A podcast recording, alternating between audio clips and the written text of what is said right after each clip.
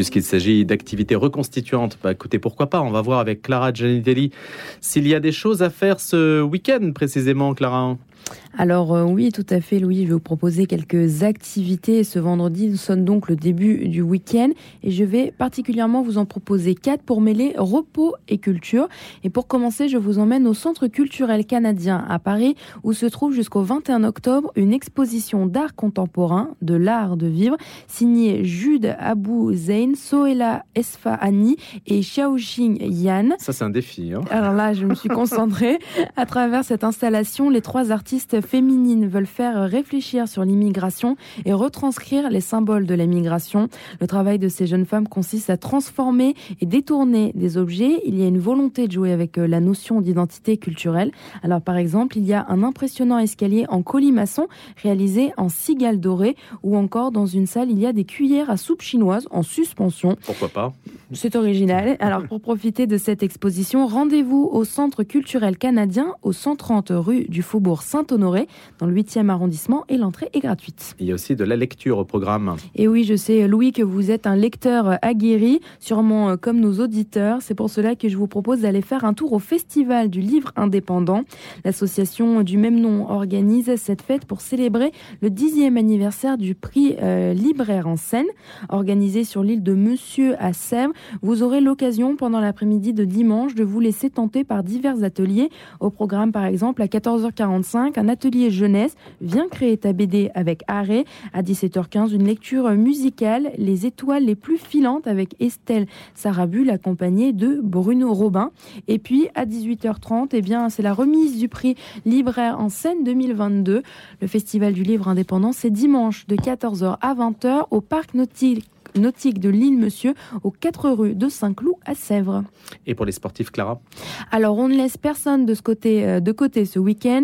Et à l'occasion des Jeux Olympiques 2024, eh bien, Paris organise une journée de découverte et d'initiation gratuite ce dimanche aux abords du Stade de France. Alors, sur le canal Saint-Denis, par exemple, vous pourrez vous essayer à l'aviron et au canoë-kayak. Le parvis du Stade de France mettra en lumière les sports urbains comme le basketball, le BMX, le breakdance ou encore le skate. Et puis vous aurez également la possibilité de redécouvrir des sports euh, plus connus comme l'athlétisme, l'équitation et le tir à l'arc par exemple. Cette journée vous propose aussi des découvertes culturelles avec notamment le Hip Hop Games Exhibition qui propose un show entre spectacle et battle. Et puis il y a aussi une, pardon, une battle réunissant euh, trois danseurs de hip hop. Et on retrouve aussi un concours de freestyle en compagnie des rappeuses du 93. Waouh Et si le temps d'une journée nous devenions euh, des nobles de la cour, pourquoi pas? Allez, on fait un petit saut dans le temps et on va au château de Volvicomte. Ce dimanche vous offre la journée Grand Siècle. Au programme, costumes d'époque, jeux et visites du domaine. Le château que l'on nomme le Petit Versailles ouvre ses portes pour euh, revivre une journée du XVIIe siècle avec déjeuner dans l'herbe. Vous pourrez euh, guider les voiliers colorés sur les bassins du domaine. Des jeux d'eau euh, animent les fontaines et les bassins entre 15h et 16h30. Attention, les entrées se font sur réservation. Côté tarif, il faut compter 17,90 euros pour la, pour la journée, mais les personnes costumées auront une remise de prix de 6 euros. Bah, j'ai déjà... Bah oui. Bah, vous venez en perruque poudrée. Puis... Poudrée, les petites chaussures. Voilà, je mets mes talons rouges pour l'occasion. Ah, On se retrouve là-bas. Ça sera parfait. Merci Clara Gianitelli c'est aussi Gilles Brochard avec le bloc-notes, journaliste culture, gastronomie, voyage. Bonjour Gilles. Oui, bonjour Louis, sans talons rouges aujourd'hui. Bah on va commencer par un festival auquel vous avez participé, un festival qui se conjugue au pluriel. Alors le mot, on l'emploie généralement au singulier, on dit passe-moi le sel et le poivre, mais là ce sont les poivres. Enfin, auquel je pourrais participer puisqu'il a lieu demain, c'est organisé par... je pensais que vous aviez goûté des poivres. Ah oui, bah, je vais vous raconter. Donc c'est Terre Exotique, euh, qui est la marque de Monsieur de Kéros, euh, qui date d'une vingtaine d'années et qui a créé le Festival international des poivres qui a lieu à Roche-Corbon. Roche-Corbon, c'est une charmante bourgade à côté de Tours, à quelques kilomètres de Tours, où il y a d'ailleurs un, restaurant étoilé.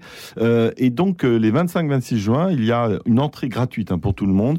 Il y aura des démonstrations culinaires, un village des producteurs, des conférences, des animations, des paniers pique-nique qui seront à disposition euh, pour mettre en valeur les poivres. Alors, il se trouve que j'ai rencontré l'équipe de Terre Exotique parce que j'étais dans le jury de, des épicures au pavillon Gabriel.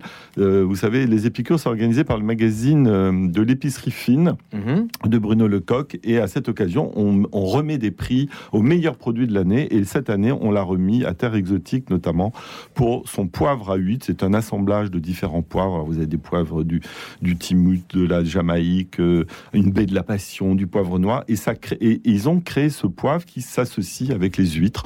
Euh, moi, je ne peux plus manger d'huîtres, par exemple, mais ce poivre est assez exceptionnel. J'aurais dû vous l'apporter ce matin. Je l'apporterai la prochaine fois.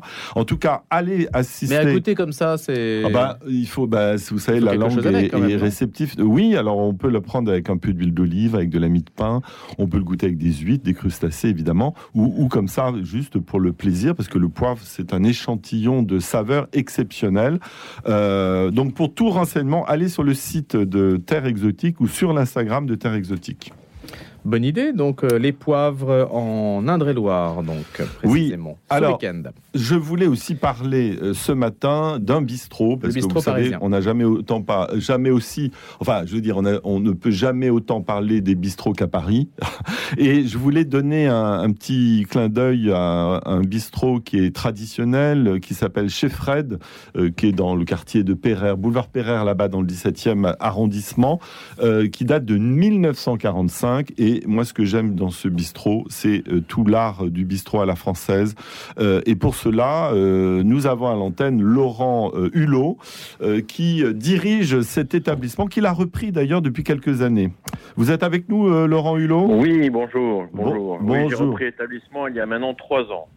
Alors, vous avez un parcours un, petit... un, an, un an ouvert, deux ans fermés, comme, eh ben voilà. comme, je dis aux clients. oui, oui c'est vrai. Mais ça marche bien, ça fonctionne bien. J'y suis allé, j'ai goûté certaines choses, on va en parler. Euh, comment, on pourrait comment on pourrait définir la bistronomie euh, de, chez vous, justement, avec l'ardoise Alors, chez euh, moi, il y, a, il y, a, diverses façons de, de, qualifier la bistronomie. Chez nous, nous sommes dans une bistronomie classique et traditionnelle. Ouais.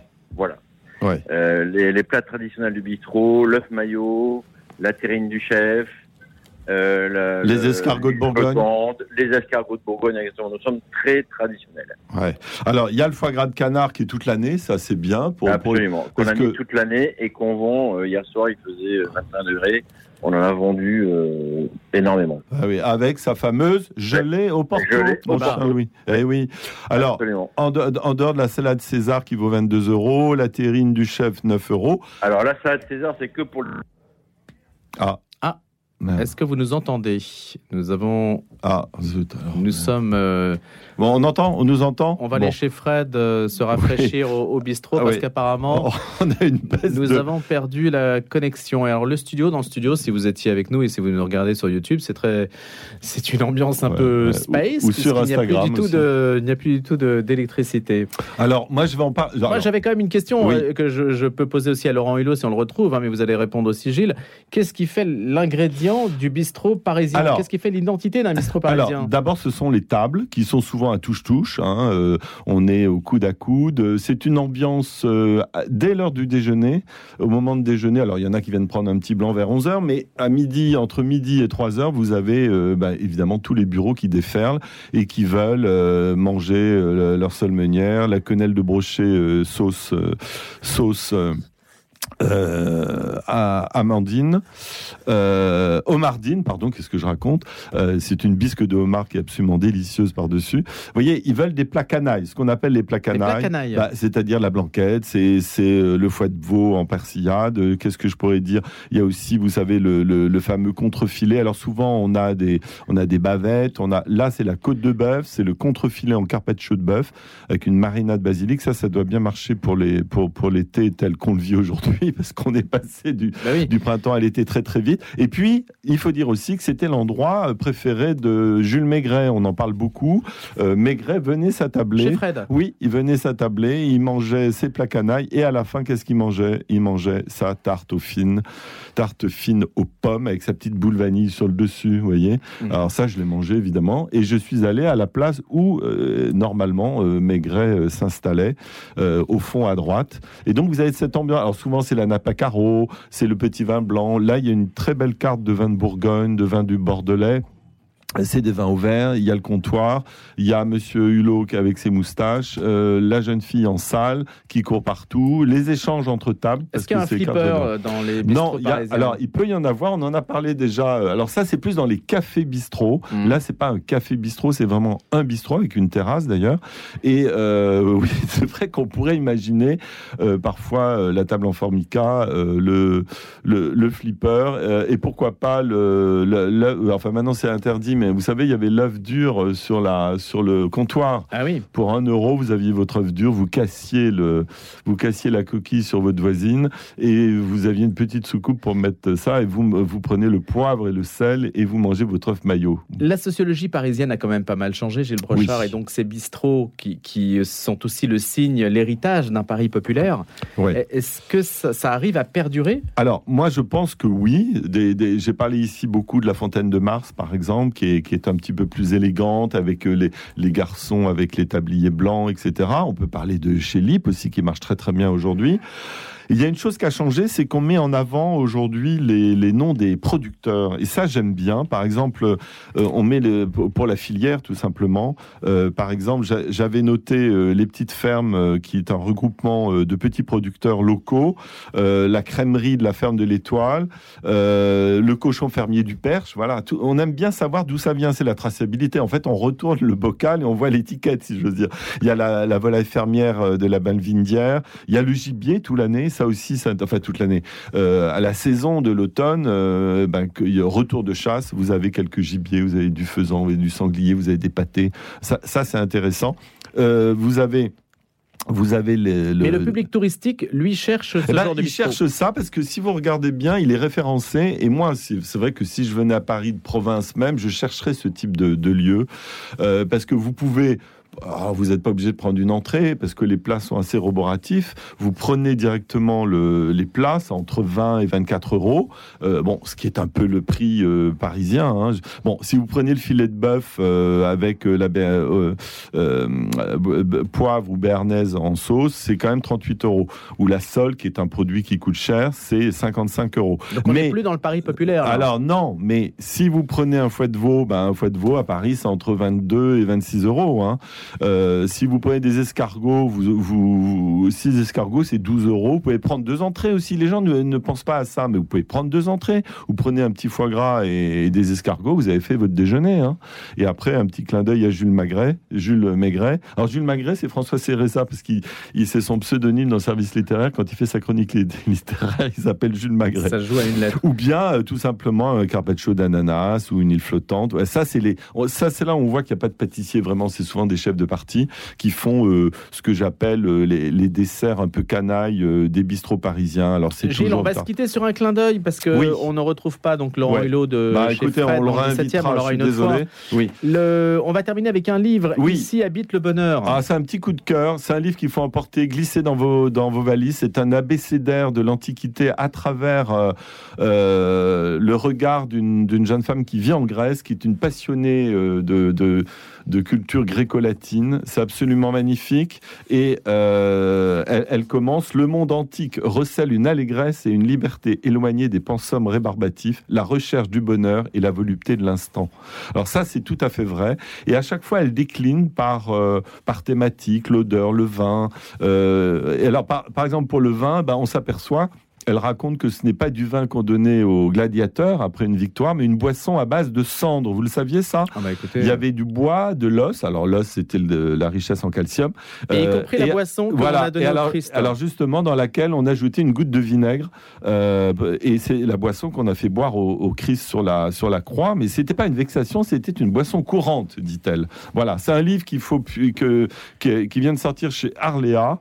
Euh, ça coûte 19 euros. Je le mettrai sur sur le site internet. Et à la fin, c'est un petit manifeste sur l'émerveillement qui est, qui est magnifique. Merci d'avoir été des notes ce matin dans le bloc-notes de Gilles Brochard, comme chaque vendredi. Et à présent, comme chaque vendredi, c'est notre chronique langue française avec Jean Pruvot, linguiste, éditeur. Bonjour Jean. Bonjour Louis. Et comme chaque fois qu'ont lieu des élections législatives, la composition de l'Assemblée nationale est nouvelle. Et pour les nouveaux élus, c'est donc cette semaine qu'ils ont découvert l'hémicycle. Hémicycle, c'est justement ce mot que vous avez choisi pour nous en raconter l'histoire, Jean. En effet, Louis, c'est évidemment un mot de pleine actualité, mais qui à titre personnel est marqué par un souvenir familial, puisque l'une de mes filles qui avait avait entendu ce mot à la radio lorsqu'elle était toute petite, un mot qui lui avait plu. Euh, ben alors elle s'est mise à appeler son tricycle hémicycle et elle voulait que je la prenne en photo sur son hémicycle. Bon, alors, dans le fond, il y a bien en effet un rapport entre tous les mots qui incluent cette racine cycle du tricycle au bicycle, en passant donc par l'hémicycle. Après tout, le mot cycle vient du grec et désigne un cercle. Il est tantôt multiplié bicycle, tricycle et tantôt divisé donc avec hémicycle. Ah, euh, en effet, Louis, hémi euh, signifiant en grec moitié, racine qu'on retrouve dans des mots comme hémisphère, la moitié d'une sphère, hein, l'hémisphère nord ou l'hémisphère sud par exemple, et donc l'hémicycle définit géométriquement un espace ayant la forme d'un demi-cercle, un lieu qui se prête bien sûr au spectacle ou au rassemblement devant une scène. C'est d'ailleurs ce qu'avaient compris les Grecs et les Romains en construisant notamment des hémicycles, souvent taillés dans une colline, en y aménageant progressivement euh, du sommet jusqu'au sol des gradins, euh, ouvrant donc tout en bas sur la Seine. C'est en 1547 que le mot grec puis latin hémicyclium, demi-cercle, entré en français sous la forme que nous lui connaissons actuellement. Son sens est assez vague encore au XVIIe.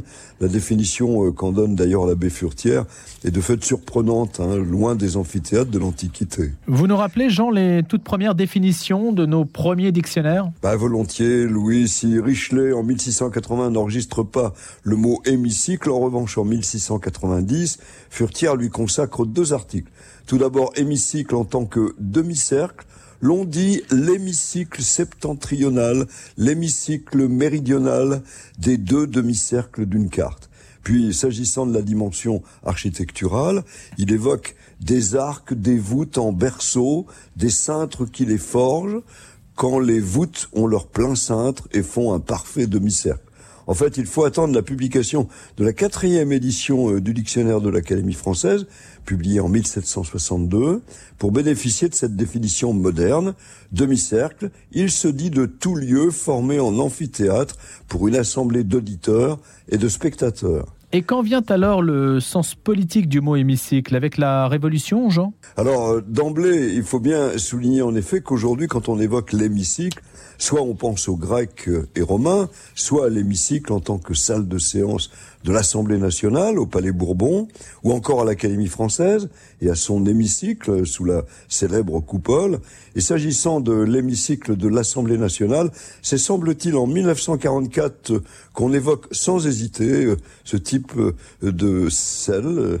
Mais euh, l'idée de l'hémicycle reviendrait à Joseph Ignace Guillotin, médecin et homme politique, qui avait, rappelons-le, inventé la guillotine pour que la souffrance du condamné à mort soit réduite au moins de temps possible. Mais ce qu'on sait moins, c'est qu'il fit partie de la commission chargée de choisir un local adapté à la tenue des séances de la nouvelle assemblée, avec le choix d'une salle en, demi-cercle. Et ce sera d'abord la salle du manège, au jardin des Tuileries, mais pour nous, l'hémicycle commence vraiment sous la monarchie de juillet, en 1832, avec la salle de séance du Palais Bourbon. Et là donc, Jean, nous voilà dans cet hémicycle que rejoignent en ce moment nos nouveaux députés. Eh bien oui, Louis, et, chacun des 577 sièges de l'hémicycle va donc être occupé avec quelqu'un euh, qui a été élu euh, peut-être dans un fauteuil, mais peu importe, une seule voix supplémentaire par rapport aux candidats rivaux suffit à vous garantir un siège. Alors attention, hein, un siège dans l'hémicycle de l'Assemblée nationale est éjectable tous les cinq ans. On est euh, sous l'hémicycle pour y travailler avec honnêteté, ardeur. Un hémicycle qui a déjà vu des milliers et des milliers de députés. Alors comme les hémicycles romains, hein, en définitive, avec des milliers et des milliers de spectateurs. Merci beaucoup Jean Pruvot. Le mot de la semaine, tous les vendredis sur notre antenne, on vous retrouve la semaine prochaine. Merci Jean. Merci Louis.